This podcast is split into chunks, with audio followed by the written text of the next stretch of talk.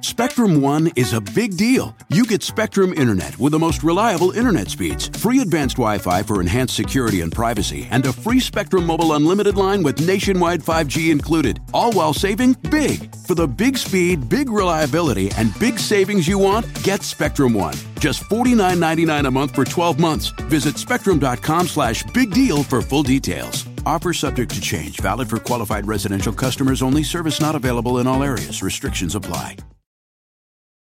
At Capella University, you'll get support from people who care about your success. From before you enroll to after you graduate, pursue your goals knowing help is available when you need it. Imagine your future differently at capella.edu.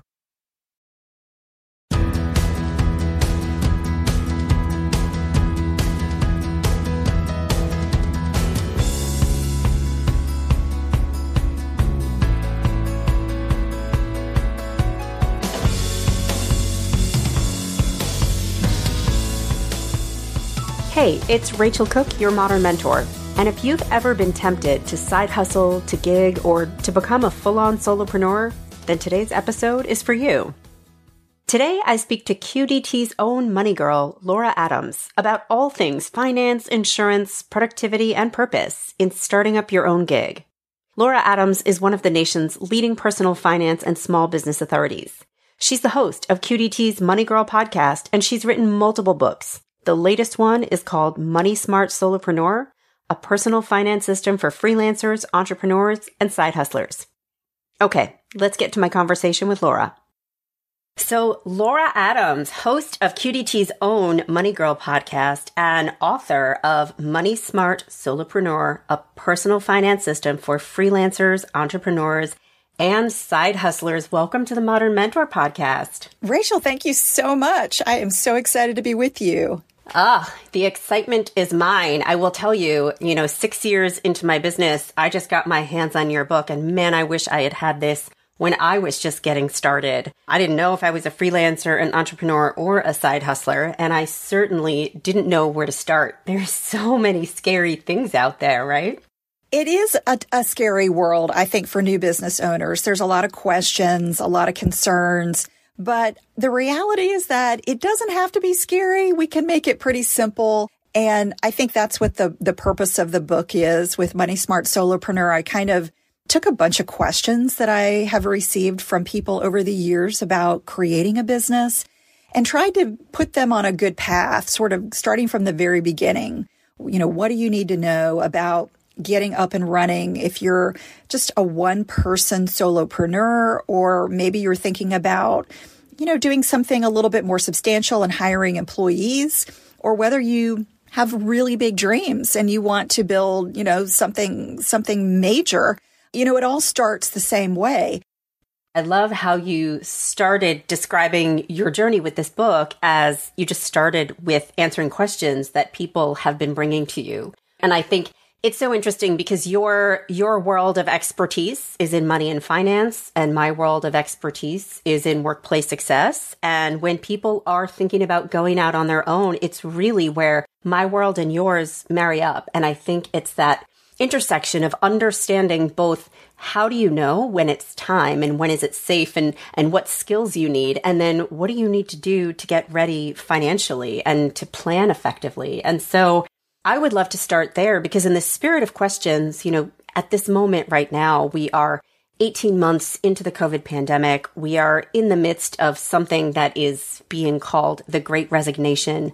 Um, people are, they're kind of done with their full time jobs. They're kind of getting fried. And I'm hearing from people all over the place, whether it's a, a big dream, I'm going to go fundraise and build this big thing, or I want to start a gentle side hustle just to see if I can make it happen. But every one of those people is also like, but I'm really scared and I don't know where to start. And so maybe we can start, if I'm honest, I hear more often from the, I think I want to start a side hustle or just some, some projects on the side. Um, let's start with those people and think about if you are somebody with a dream of earning your own income, right? Not having to be somebody else's employee. What are some of the earliest pieces of advice you'd give them, Laura, in terms of here's how you can feel ready and feel relatively safe putting a toe in that pool. Well, the beauty of starting something on the side is that you don't have a ton of financial risk. You know, assuming that you're not investing a lot upfront to get started with the side hustle. For a lot of people, the side hustle is the answer to earning more income so they can invest more for retirement or pay down debt, send a kid to college, that kind of thing. So you know, I would say if you're interested in getting started, that's really uh, kind of the ideal way because you've got the security of a day job with perhaps all of your same benefits in place, but then you've got extra income that you can either choose to invest back in the side business or to use just for your personal finances. So I would say maybe the first place to begin is really setting your priorities, kind of figuring out what do you want to achieve? And if it is just earning more income, kind of creating a little bit of a priority list on where should that go? So I would say looking at your goals, looking at your financial foundation, you know, and, and where you might need to shore things up a bit would be a really great place to start. Since you're going to be having extra income coming in, hopefully with this side hustle, you want to make sure that you're using it to strengthen your, your overall financial wellness that definitely feels comforting. You know, for myself, I I didn't start with the side hustle. I kind of dove right in. I don't know if that was a good thing or a bad thing in the moment, but it's where I am now. But I do give people that advice that if you're if you're uncertain, if your level of anxiety is high, if your tolerance for risk is low, I think a side hustle is a fabulous place to start. Yeah, absolutely. And I am curious. So, the title of your book references freelancers, entrepreneurs, and side hustlers. And I'm curious, how different are those three terms in your mind as you think about it from a financial perspective? That's a great question. And I included those in the title because I do think people tend to segment themselves into these different categories. And we, we hear a lot of these terms used interchangeably. We used, you know, a small business owner and, uh, you know, entrepreneur. We, we, we just kind of use these terms interchangeably. And so in one of the first chapters of the book, I go through and define what I think all of these terms mean. But basically, a solopreneur is someone who is working alone. They are using, let's say, other contractors, other, perhaps even other solopreneurs for things like bookkeeping, maybe some marketing or PR, uh, just various types of perhaps computer work, design. So the solopreneur you know, may be using other people, but not as a typical employee. They're not uh, paying them a W 2 salary or wage. So, you know, thinking about a small business owner, that's typically somebody who would have maybe a few employees on their books and, uh, you know, a side hustler is typically someone who is doing work in addition to a day job. And it's likely something that they're doing part time. Um, it could be even something related to the sharing economy. You know, it could be something where they're doing uh, ride shares or deliveries. I don't want people to really get too hung up on the, the lingo and the terminology. When it comes down to it, if you are earning your own income, versus getting a salary or wages from a W 2 employer, you own a business. You have business income. And that means that you are subject to some different rules and regulations that the IRS is going to impose on you because they want to get their share of your taxable income as a business owner. And so the rules change a little bit. And that's one of the areas that I think does confuse new small business people the most. They maybe are not prepared for the taxes that they're going to owe after the first year in business. I can't imagine what you mean, Laura. No, no surprises on this end. Six years ago, um, it is. It's it's interesting when you dive in because I think I think the scariest thing about jumping into any of these, whether you want to go drive for Uber or open your own restaurant, you don't know what you don't know.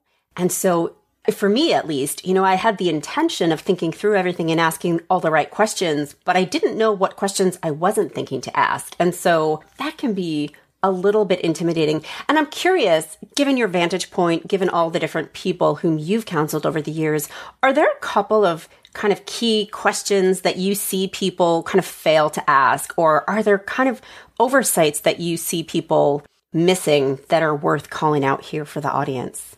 Yeah, absolutely. So I would say liability is probably one of the biggest areas that gives you the most potential risk. So things like, you know, getting into a lawsuit, maybe you start a catering business and you serve some food that makes people sick. You know, if you don't have liability for that, if if there is a lawsuit that comes into play, you could be on the hook for that uh, potentially 100% you know unless you are incorporated and you've kind of set up some legal structure that would would limit your liability so thinking through what, you know, what, what's the worst case scenario? What could go wrong here? You know, even if you're doing something like writing that might seem very, um, you know, very innocuous and, and not subject to any legal issues, you know, you'd be surprised. There's always a situation where somebody may feel like you represented them incorrectly or, you know, in, in a, in a slanderous way that you, you didn't intend. So there are different levels of liability with different types of businesses. If you're driving for Uber, certainly auto liabilities, getting into an accident, hurting somebody, damaging someone's property. These are all the, the really scary kind of things that we have to think through. It's not fun to think about all the things that can go wrong.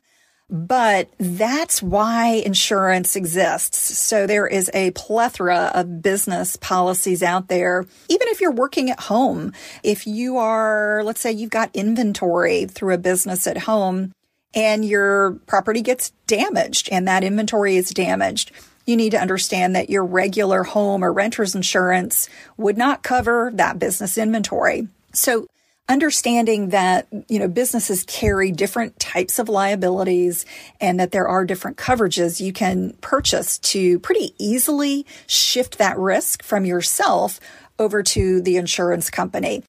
And if you have questions, certainly talking to somebody about it. It's free. You know, that's the great thing about talking to a lot of brokers and representatives out there their advice is, is free and it's generally going to be pretty good. You might want to get a second opinion if you hear something that you, you know, raises an eyebrow. Um, but it's their job to inform you and to help you stay protected. So asking them, Hey, you know, I'm, I'm starting this business. You know, what do I need to stay safe? What are the potential problems that I, I may be faced with, whether it's cyber security or inventory that you're protecting or a loss of income due to some type of natural disaster. There's uh, just a lot of different options out there. There is something really kind of it leaves a bad taste in your mouth having to think through all of these disaster scenarios. But the truth is, you think about them up front, you get your insurance and your protections, and then that sort of earns you the right to not have to think about them so much anymore.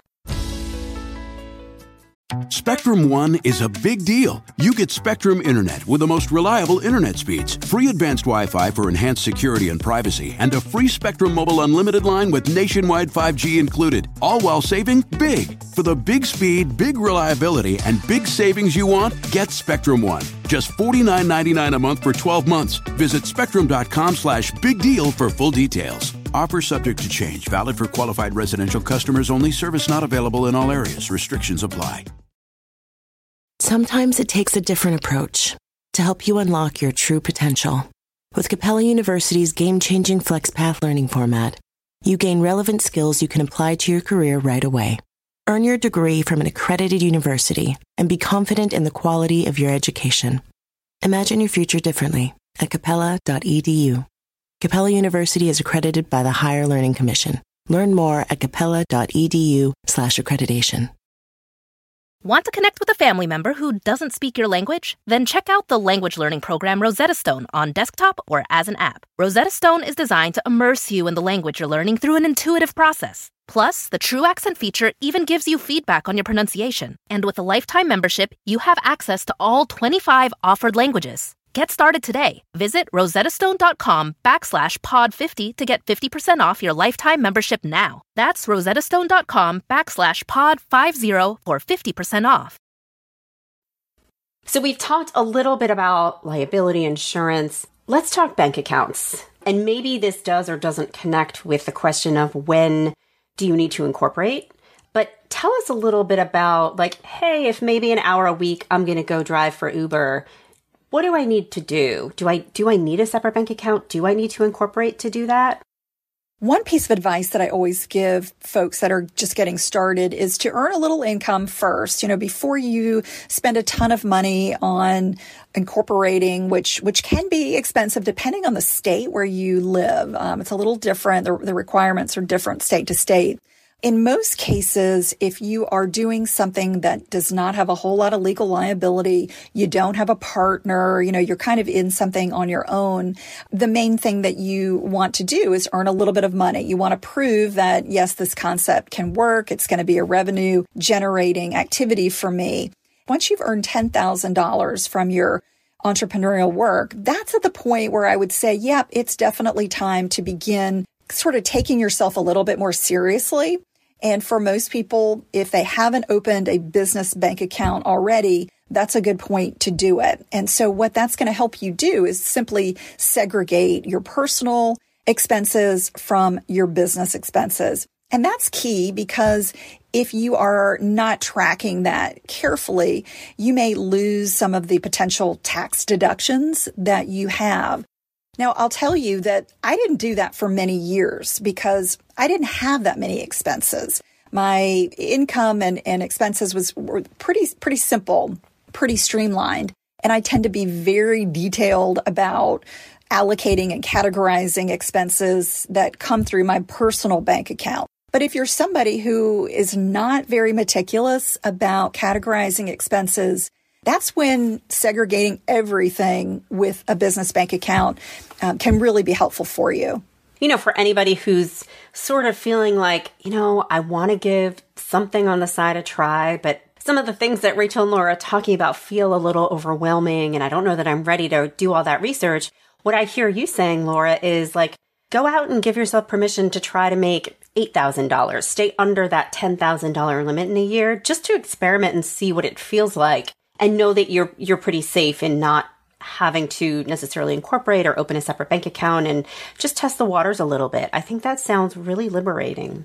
Absolutely. You know, the only exception would be if you're getting into something where you do have a lot of legal liability.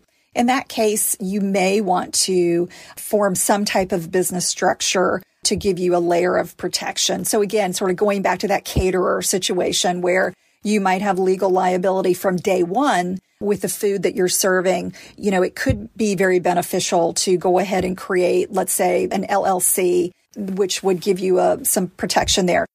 I want to ask you, you've now used the word partner a couple of times, and I think you've been using it in the context of some kind of business partner. I'm thinking a little bit about the idea of a life partner. And, you know, one of the things that I've heard from people over the years is, you know, be it a life partner, a spouse, somebody you choose to share your life with. I've heard people say, you know, I really am so interested in the idea of starting my business, but my partner isn't supportive. My partner is too risk averse. My partner feels like we rely too much on the predictability of my full-time income.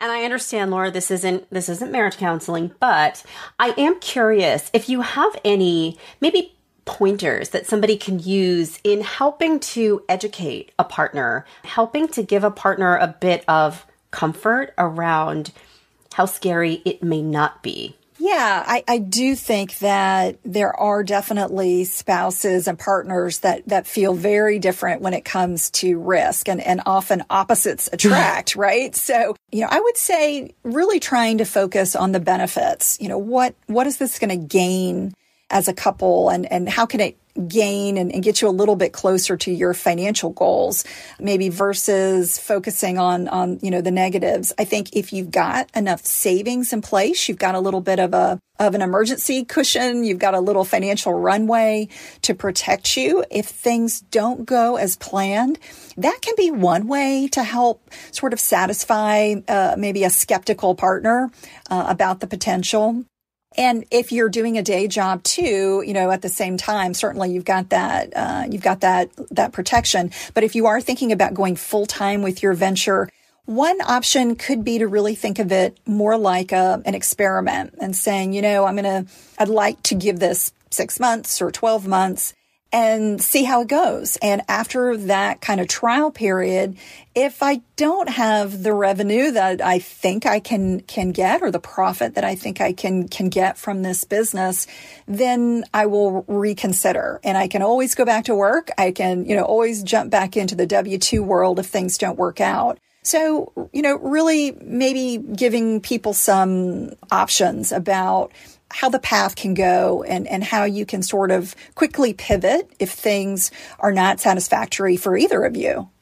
That was a great answer. And it reminds me of something that I find myself telling people all the time because what I hear people saying is, you know, I want to step out and give this thing a try, but if it doesn't work out, like, I don't know if I'm going to be able to break back into the full time world.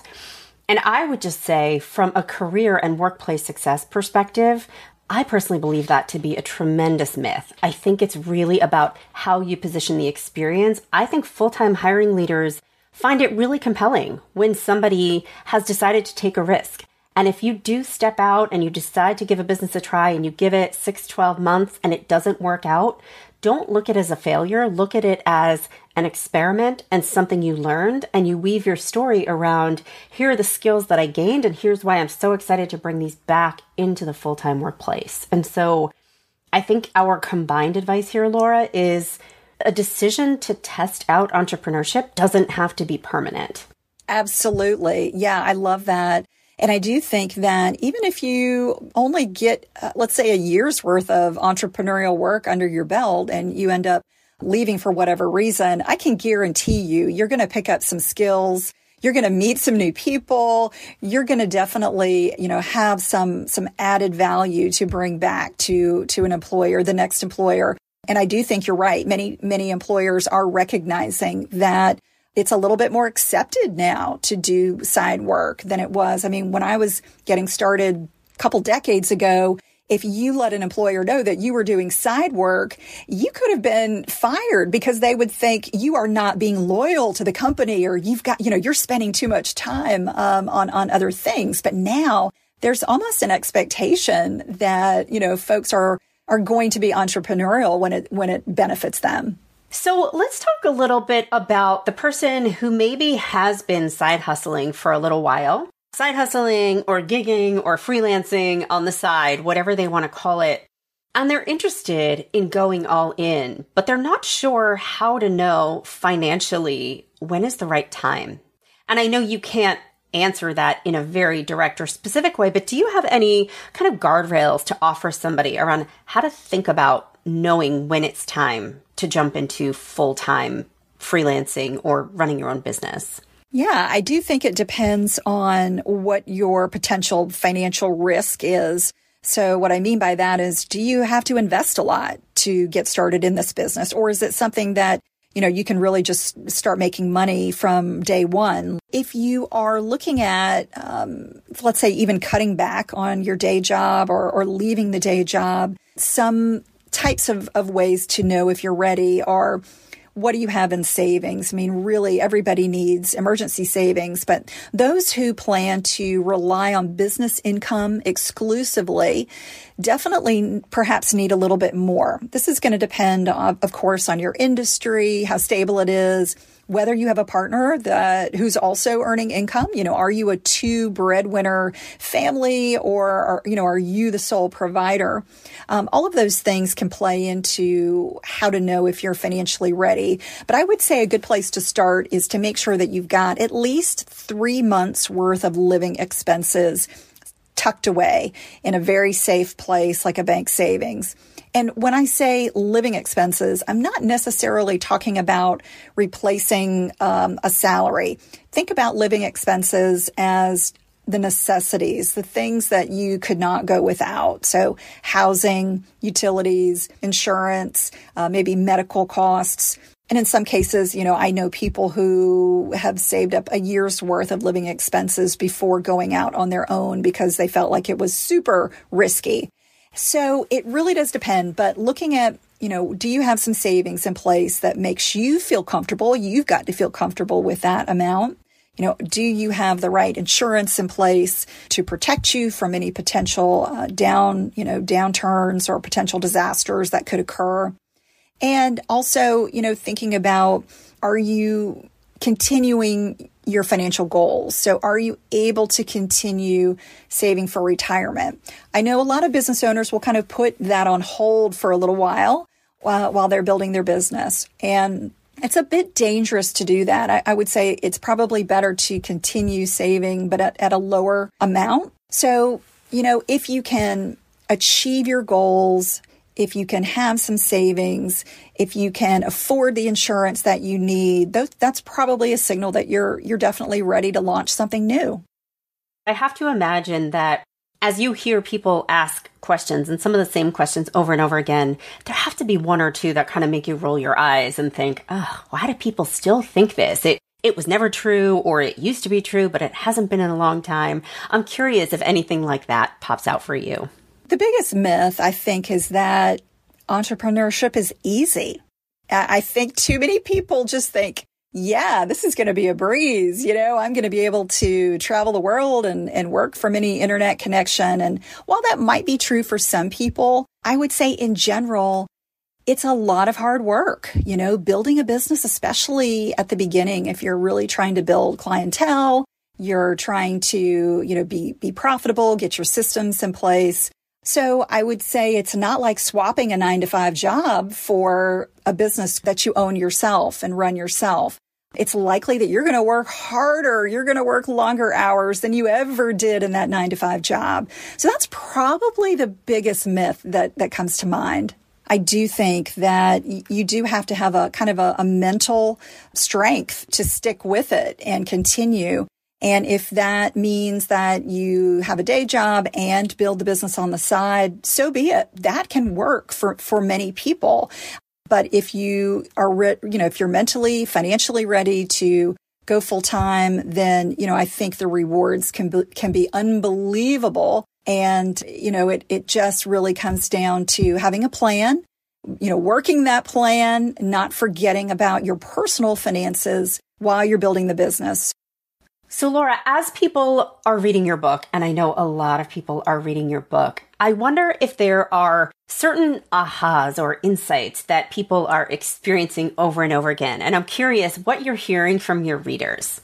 Yes, surprisingly, the chapter that I wrote or a section that I wrote on productivity has gotten a lot of positive feedback. And that kind of surprised me because it's, you know, it's not a productivity book, right? But I think that for some people, they really are looking for ways to, you know, get it all in. How do I do the side job and the W 2 work and, and fit it all in? So I shared some of my personal productivity tips. And for instance, one of them that I use every single day is what I call your energy match. So matching tasks with your energy level. Let's say you, you know, you get up in the morning and, and you're a morning person and you're just firing on all cylinders and you're just, you're, you feel like you're really focused. That's a great time to do analytical work. It's a great time to do creative work. Um, where you really need to be focused. But if that is not the time of day that you feel well suited for that task, don't try to do it then.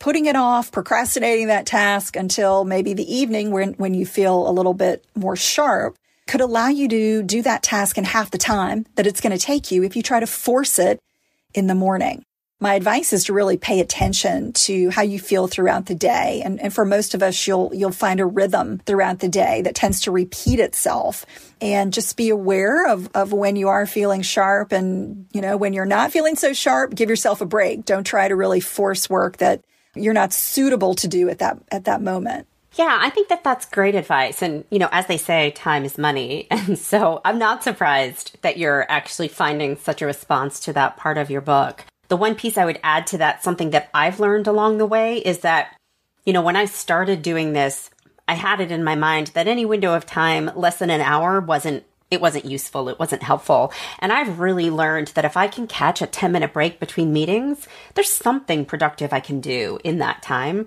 Um, sometimes that productive thing is taking a break if I need it, but there are also things that I can achieve. And so I would say just think more broadly about what productivity means for you is there anything, Laura, that I haven't asked you that you feel like is really important for people to take away from this conversation?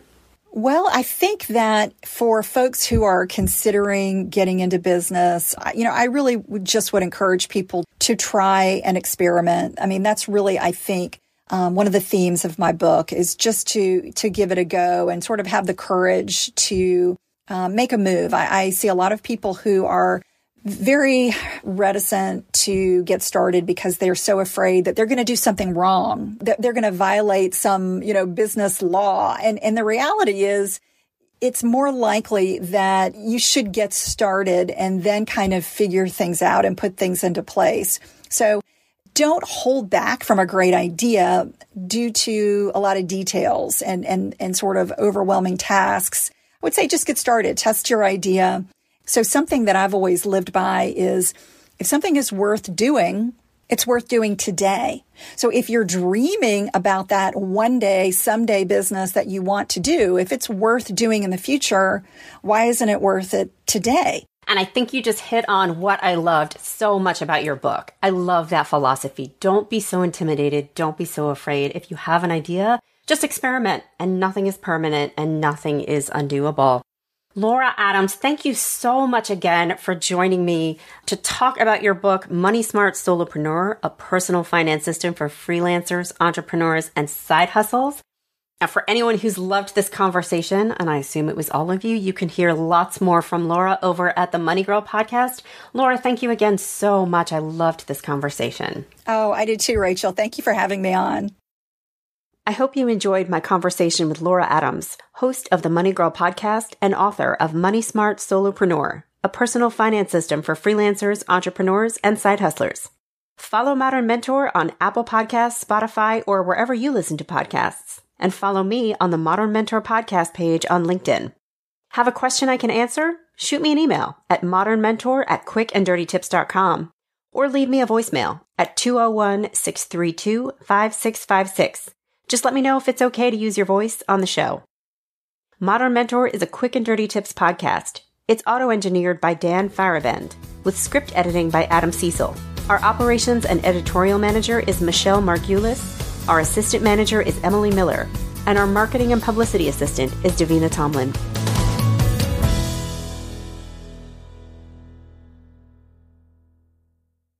Spectrum One is a big deal. You get Spectrum Internet with the most reliable internet speeds, free advanced Wi Fi for enhanced security and privacy, and a free Spectrum Mobile Unlimited line with nationwide 5G included, all while saving big. For the big speed, big reliability, and big savings you want, get Spectrum One. Just $49.99 a month for 12 months. Visit spectrum.com slash big deal for full details. Offer subject to change, valid for qualified residential customers only, service not available in all areas. Restrictions apply. At Capella University, you'll get support from people who care about your success. From before you enroll to after you graduate, pursue your goals knowing help is available when you need it. Imagine your future differently at capella.edu.